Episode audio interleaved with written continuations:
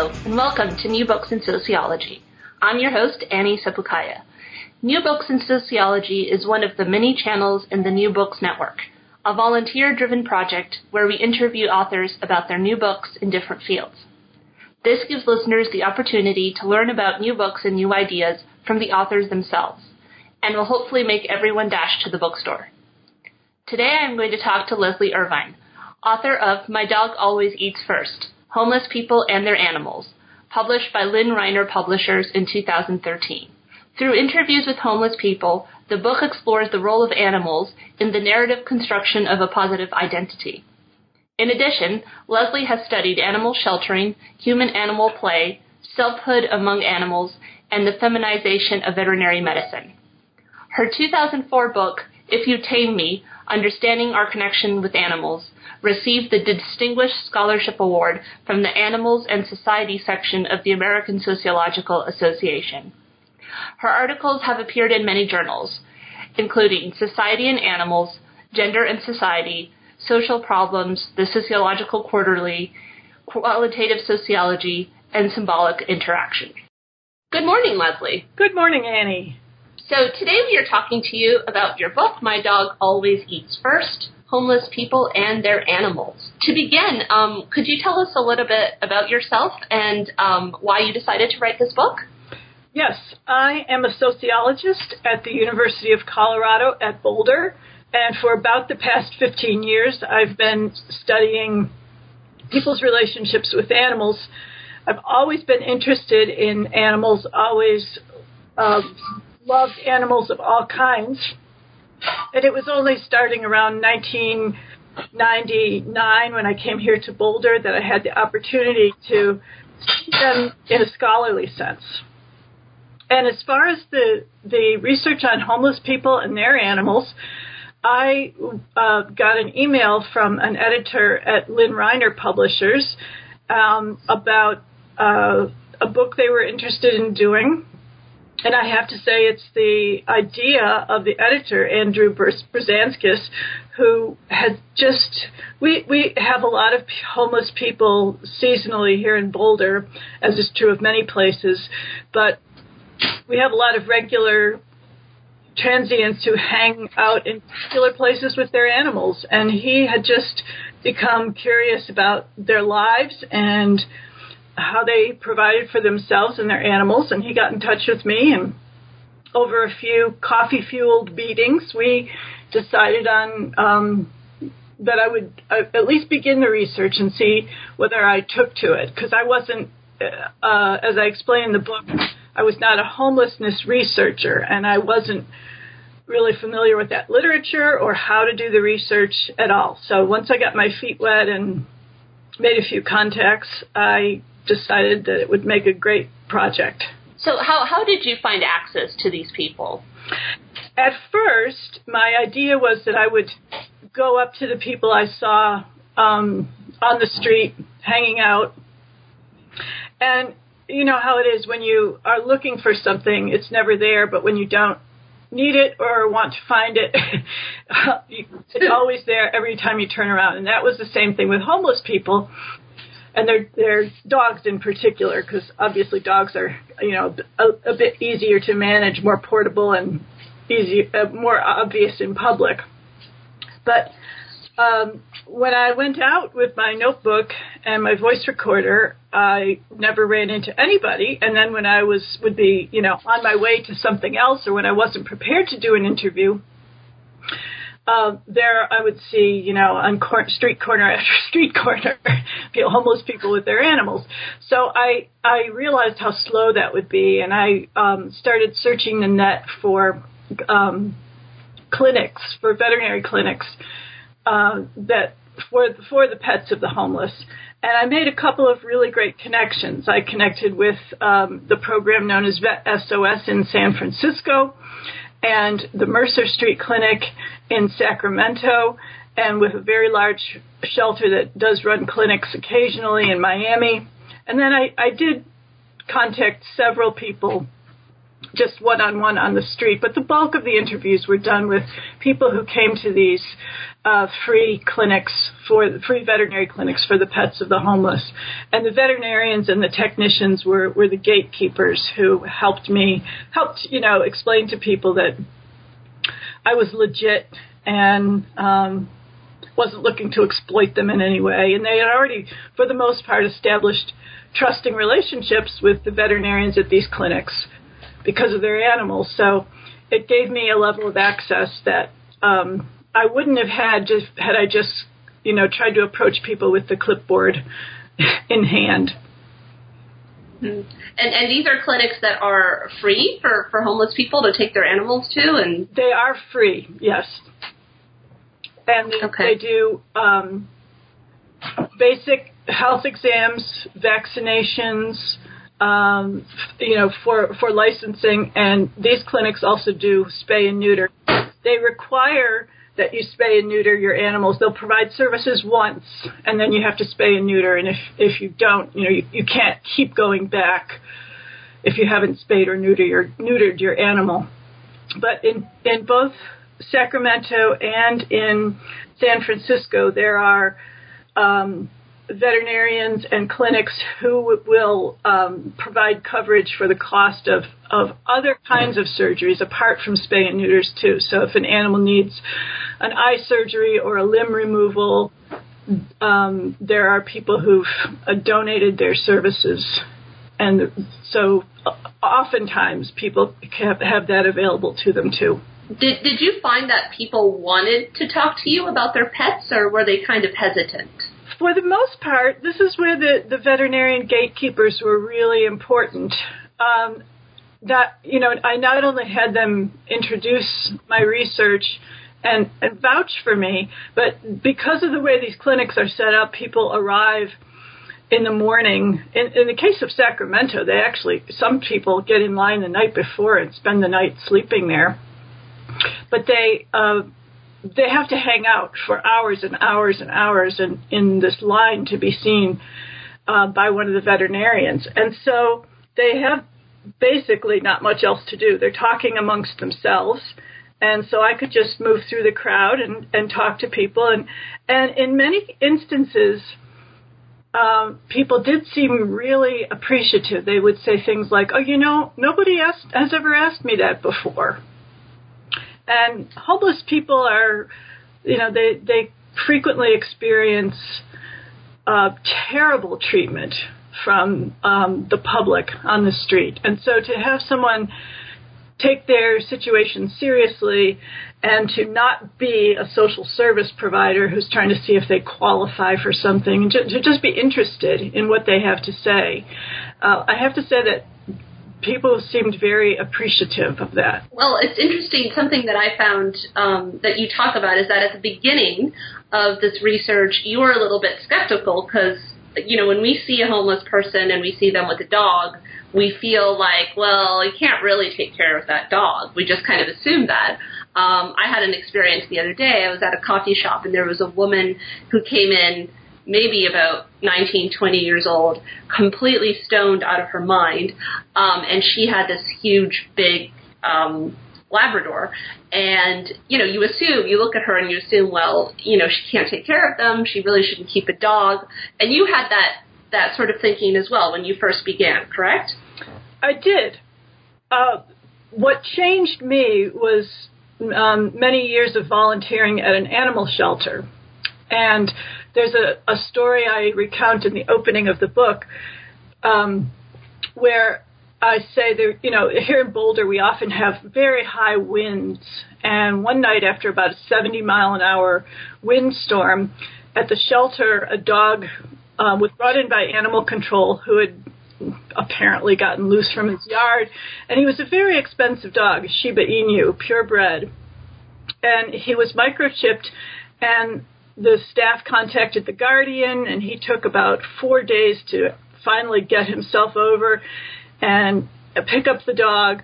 And a couple days later, the dog got loose again and showed up at the shelter again. He took his time even contacting the shelter to find out if the dog was there, but eventually he just decided that the dog was too much of a pain and, and surrendered him.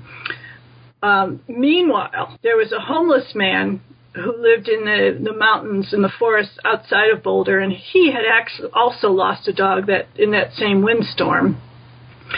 But he had walked easily 15 miles down to the shelter to check and see if his dog had been turned in. And he kept making these repeated trips, and he made um, you know, handmade signs to post in the coffee shops and places around. Have you seen this dog? And he would hang out at the shelter to wait for animal control to see if they brought his dog in. The staff many, many times saw him crying, and he actually wore out his shoes walking looking for his dog. And so the staff took up a collection to buy him a new pair of shoes. But this this incident made me really question my assumptions about who was the better guardian. You know, the guy who had the house and the yard, but who considered his dog just another inconvenience, or the man who wore his shoes out looking for his lost dog. And so I began to see that you don't just because you have a house doesn't mean that you can provide good care for an animal. Certainly, I would love to see um, no homeless people as well as no homeless animals. I think we'd all, um, mo- for the most part, be better off sheltered from the cold and the and the heat. But it, just having that shelter isn't what makes you a good animal guardian. Mm-hmm. The how so? How do homeless people deal with this sort of um, stigma because they're aware that people don't um, believe they, they they should be keeping pets, and some people outright say it. Right, they say it right to their face when they're walking down the street. Um, so, what are some of the ways in which they deal with this kind of um, treatment? Yeah, that was that was an eye opener to hear to a person that when they're out in public with their animals, they just every day get accused. You know, you you don't deserve to have a dog. You can't even take care of yourself. Uh, why don't you give your dog up? And uh, the the strategies that they used to respond to those kinds of attacks varied somewhat depending on age and time on the street. The um, the homeless youth uh, really responded with anger and a lot of times profanity, like, you know, swearing at them, F you, who the hell are you to tell me this, and blah, blah, blah. But most people um, either ignored what they had to say or, or tried to, to educate people. And what I saw most often was a strategy I call redefining um, companion animal guardianship and, you know, I found that homeless people had absolutely no trouble getting food for their animals.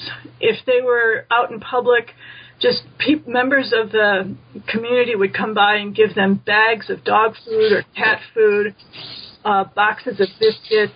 And I thought I was going to be a good Samaritan and reward people for talking to me by giving them a small bag of dog food, and, and turns out, or, or cat food, and it turns out that they ha- always, in all cases, although they were grateful for anything I gave them, they didn't need pet food. And so, um, and this is also the case with the, the veterinary clinics. The veterinary clinics provide uh, donated dog and cat food and, and biscuits and treats. And so I use this this um, notion that you get resources from from one source to then um, protect yourselves from assaults from another source. So they would get the, the dog food from the veterinary clinic, and then they would be able to say, "Look, I feed, I feed my dog. My dog even my dog eats first. And they would mm-hmm. redefine guardianship yeah, in terms of, of here's what they'd say. They'd say to someone, "Well, Where's your dog? At home in a crate all by himself for eight hours, ten hours? My dog's with me 24 7. My dog is out in the fresh air. My dog gets to run around in the park. My dog's uh, got other people and other dogs with them all the time. So they would redefine themselves as even better guardians than people with homes could be because they would just leave their dogs alone all day. A good point. Yeah, so they would. I I talk about this as as a strategy for creating a, a positive moral self. You know, they they would um, take the resources that they had access to, the donations of food, and and use that to make sure they'd say, look, my my dog ate today. I've got plenty of food. Look, here's a twenty pound bag of food right here. Well, you also you talk about how this strategy it's not just um, in order to alleviate the stigma, but also kind of um, it makes them feel, I guess, more.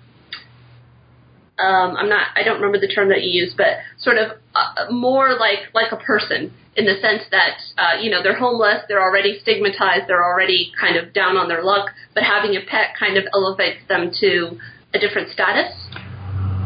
That's right. They, you know, as I said, homeless people face so many assaults from uh, members of the public that they encounter on a daily basis, assaults to their character, and and having an animal uh, might provide, you know, the, kind of psychological um, benefits. But when they're able to say, "Look, I've got food. I provide for my dog. My dog always eats first uh, then they're able to present themselves as a person who's um, responsible and worthy and deserving of animal care uh, companionship. Could you talk a little bit about the different categories of homeless people that you interviewed? Because you noted some differences between them. Yeah, I um, I found people who were uh, first of all, the newly homeless, you know, they were on the uh, on the streets for um, approximately six months less, and and they were usually uh, struggling to learn the ropes of being homeless. I had more than one person tell me that there's a skill set associated with being homeless, and that it takes a long time to learn how to get um, how to qualify for the resources that you're eligible for, where to find a safe place to sleep, where to find places to park, um, and things like that. So those newly homeless people were really um, struggling to um, learn what they needed to learn, but also they they were still hoping to be able to get off the street pretty soon. There were also uh, straddlers, what I people I call straddlers. And these were people who uh, were back on the street for a second or third time, or maybe they were chronically homeless, you know, having bounced on and off, uh, uh, in and out of homelessness for a number of years. And so they, they still, they were straddlers in the sense that they had a foot in both the domiciled world and the street world. And um, there were also homeless youth or travelers um, who happened to be mostly youth, and, and these were kids who hitchhiked or walked or hopped trains, often with their, their dogs, and they they used their animals. They really relied on their animals for protection. They slept in some some very very scary places. And I also had the opportunity to talk with some people who had recently uh, gotten off the street after uh, quite a long, um, quite long bouts with homelessness, either uh, you know, a single bout of long duration or chronically homeless for a long period of time. And I discovered that they all have different kinds of relationships with their animals, although they certainly, you know, have some similarities. That your the circumstances of one's homelessness shape the the the way you relate to your animal, the kinds of things that you um, draw from the relationship, whether it's the protection that you need because you're a, a young person um, traveling and, and sleeping in doorways, or whether it's the the friendship and the stability you need uh, because you're newly on the on the street and everything is just unfamiliar and scary.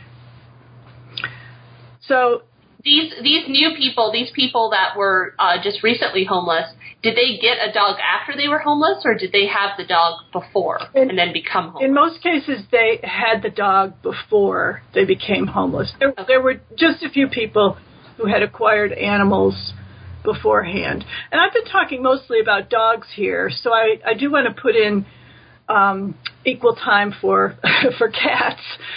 Um, yes. You know, I, I said before, dogs are just more portable. They're easy, more easy to move around in public with, but I did run into people who had cats and even some fairly large numbers of cats. And these were mostly people who lived in um, stable, well, stable in, in air quotation marks situations, such as abandoned buildings or um, junked vehicles. Um, I talked to one woman who lived in a, a junked school bus that was in a, a storage yard, and she had, you know, uh, dozens of cats that she cared for. So, uh, and I, I met a couple of people who traveled around with cats, but by and large, you know, their their needs just don't really lend themselves all that well to traveling the way that dogs do because because they can because they can walk uh, more easily next to a person. Um, but uh, I did talk to people who had lots and lots of cats. Um, they either had them before they were on the streets, or they they lived in situations where uh, you know they had had a cat or two, and then um, it was a situation like a junkyard or a storage yard where people would regularly dump cats anyway, and so they began taking care of all these additional stray and abandoned animals. Something you mentioned that I thought was interesting is in terms of the, the demographics, that most of your female respondents had partners or spouses, but most of the men were single. Do you have any idea why that is? Um, I I can speculate. My sample wasn't it, I had no intention of doing, you know, a generalizable, statistically reliable sample. So um, I can't generalize from the people I interviewed, but from what I know about um, the the research on homelessness at large or overall, um, there are more resources available to women um, especially women with children. So you see fewer of them as a rule on the street to start with. And the men um, who are on the street have simply, you know, they've been in situations where they've often been to jail or they have addiction issues, and they have simply worn out the social safety net that they had around them. You know, they've gotten divorced or they've been in a bad relationship and they've, you know, their parents are dead or they're, they've, you know, been more or less disowned by their families. So I think it, it had a lot to do with um, behavioral issues surrounding, you know, criminal records, addiction and the fact that there are fewer women out there in the first place. So yeah, I found that interesting too. But um, as I said, it's not a statistical, statistically generalizable sample. So um, I can only speculate based on some of the research I know that exists already. Right. You talk about some of the ways in which homeless people um, view their pets, the kind of relationship they have with them, so some people uh, view them as friends and some people as family. Can you talk a little bit about that and the, the differences that you saw? Yeah, uh, I really struggled, by the way, with uh, the the friend and family category because uh, one reviewer for the book said, "Well, you know, we don't we don't choose our family. We're we're stuck with them for better or for worse. And some people have a lot of trouble with family members. So do you really want to say that this is a good kind of relationship? And what I was getting at there was um, that the you know the family saying that a, an animal is like a family member uh, is more like saying the, the the dog or the cat is your child or your baby your son or your daughter. And I did hear a lot of that. But then I also heard a lot of more egalitarian language of of friendship. And that's so that's not absolutely not to say that I'm putting one above the other. I'm not saying friendship is better than being a family member, and and I'm not. I'm trying not to. Um, associate any baggage with the term family. I'm just trying to say that there's a um, kind of a parental relationship, but there can also be um, a peer relationship where this is this is this is my best buddy, and and I'll point out too that people often use the same uh, both terms in the same sentence. They would say, "Yeah, he's my best buddy," or "She's my best buddy." She's my little girl. So, you know, they they that's why I had to deal with the terms together, friend and family. Right, right. Um, I think you said at some point, um, correct me if I'm mistaken, that uh, men used uh, the language of family more often than women, or no? Yeah, they did. And this gets back to the point uh-huh. you made where I think that men on the street, you know, they by and large don't have these other relationships that the women had, either through children or spouses or or, compa- or human companions. Hmm. Did you see this as an advantage or a disadvantage in terms of this? Um, speaking of, you know, pets as as children let's say? Um, I can see. I, I saw the definite benefits of it for for people um, who use that language. You know, they would. Uh, uh, it would allow them to give themselves a little bit of credit for their ability to take care of another being in, in the way that a parent would take care of a child.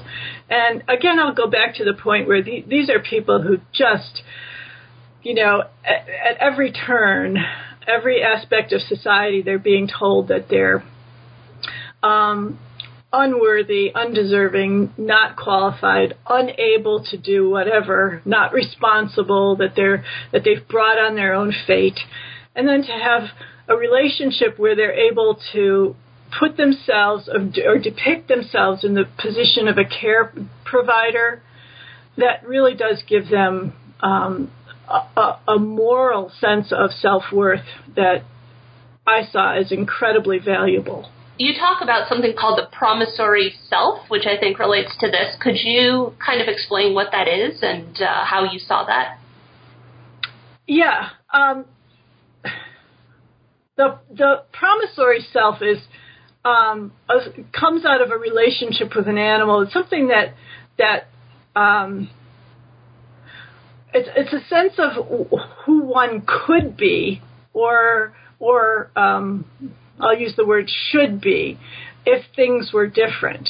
And so this is kind of like, you know, if if if I could do that, then I would be. Um, you know, we, we wish for things to happen because then everything would be perfect. This is, you know, something that could happen in the future. And the animal is part of that, of helping that person reach that goal. So that's why I use the term promissory. That it's like, oh, uh, now I have this dog with me, and together we're going to get off the street. Or um, together the future's going to be better because I have him or her. So most people that you spoke to were relatively optimistic about their futures? Uh, I would say yes, um, or neutral. I talked to very few people who were um, really in situations of doom and gloom. But I also should say that I was really focused on their relationship with their animals. So I wasn't. I did. All, I did talk about their prospects for housing. I, I asked everyone, um, what would it take to get yourself off the street. And so we talked about those circumstances, but I was really focused on the relationship with the animal, which for the most part is uh, the best part of their lives.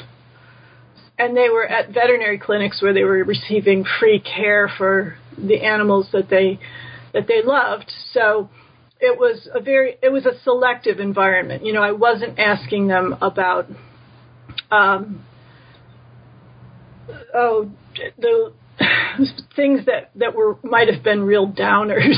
Although I did, Sure. hear, you know, in that population, you do hear tragic stories, but um, by and large, I was asking them about a positive part of their lives.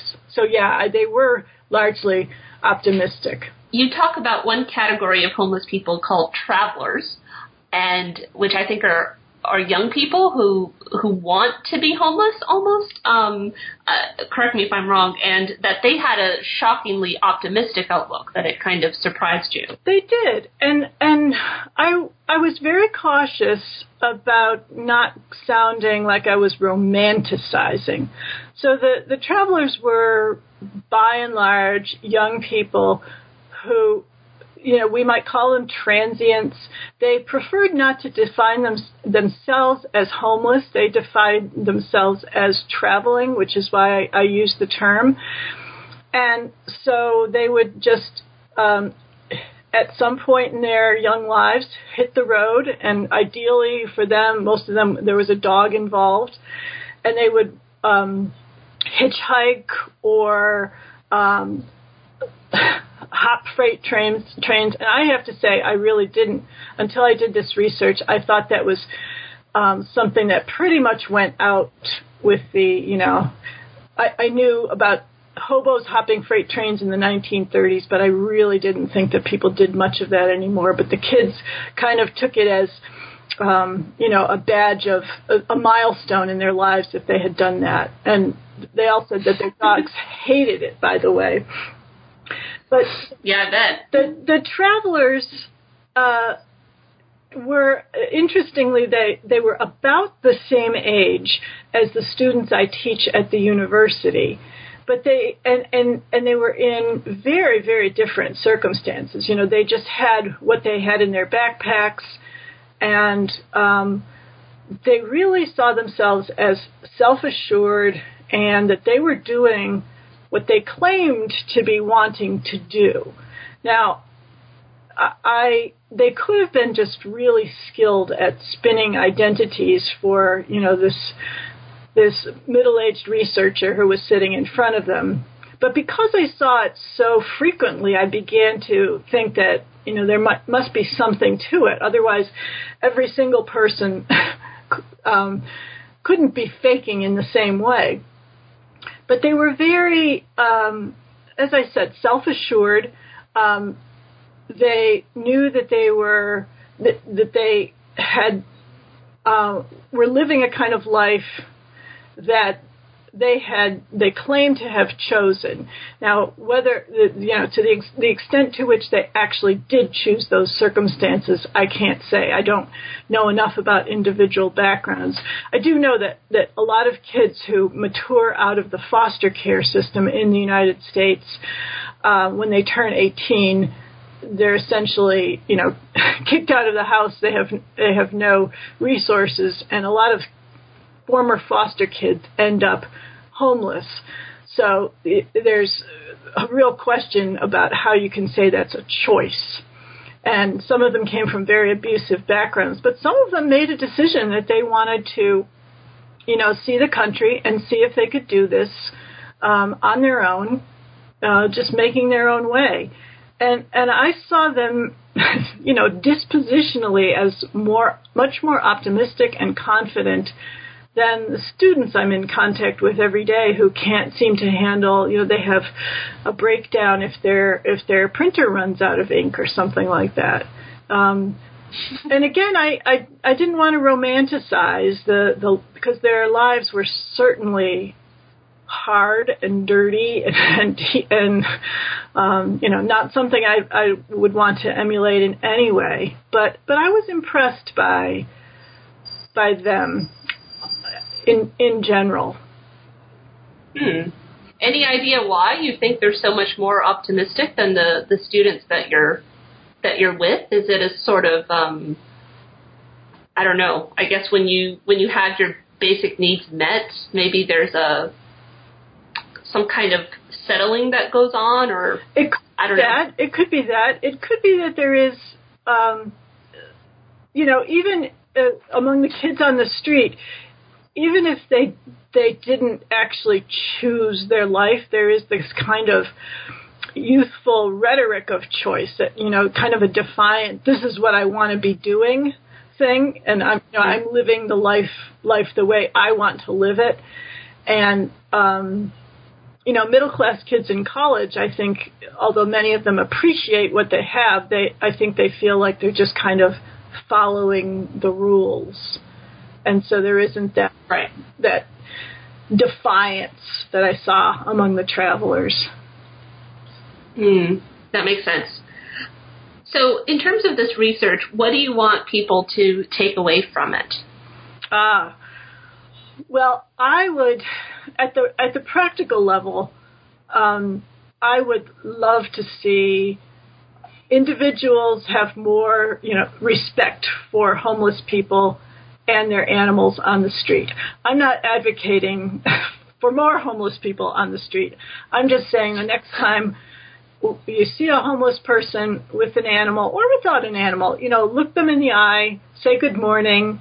Um, if you don't want to give them a donation of money, that's fine, but maybe then donate to a local nonprofit that um, reaches out to homeless people. And if you have a a burden in your heart for animals, you might want to contribute to any of the organizations that do provide services for the pets of the homeless. And at the at the level of policy, I would really like to see um, policymakers and nonprofits recognize the extent to which animals really are important parts of people's lives. And this this is a bigger issue too, because um, you know in my field of sociology, um, sociologists still don't recognize that people consider animals as family members too. In fact, there are more households with animals in the United States than there are households with children. And I think, you know, with the um, recognition that animals are part of people's families, I think we could, um, you know, we could begin to allow them in subsidized housing more than we do. Um, they might having an animal might be might involve a set of skills that translates well to to being a responsible tenant, for example, and so allowing someone to keep uh, a pet when they get off the street and get into housing uh, might have um, benefits in the long term. So, practical level, I would say, um, just be be nicer, be kinder, and on a policy level, let's let's begin to think bigger, think outside the box of a nuclear family for housing and I understand that the homeless have many, many, many needs mental health needs, substance abuse needs, job skills, um, chronic illness. And at the risk of adding just one more thing to the list, I would like to see um, companion animal relationships taken into consideration. And that's just not, you know, oh, I can I see that I can get this apartment, so I'll run out to the um, I'll I'll run to Craigslist and get an animal. But there are ways that we could we could establish um, uh, evidence of responsible guardianship. You know, ha- is this animal spayed or neutered? Do you have uh, a license? Ha- is the rabies vaccine uh, up to date? Um, in the case of dogs, do you have a collar and leash? um, that kind of thing. You know that we have the the canine good citizenship test in this country for dogs who are going in to do visitations in hospitals and nursing homes, and we could we could have some sort of policy along those lines for landlords to determine um, whether the animal is well behaved enough um, to live in a, a rental uh, rental housing. Right.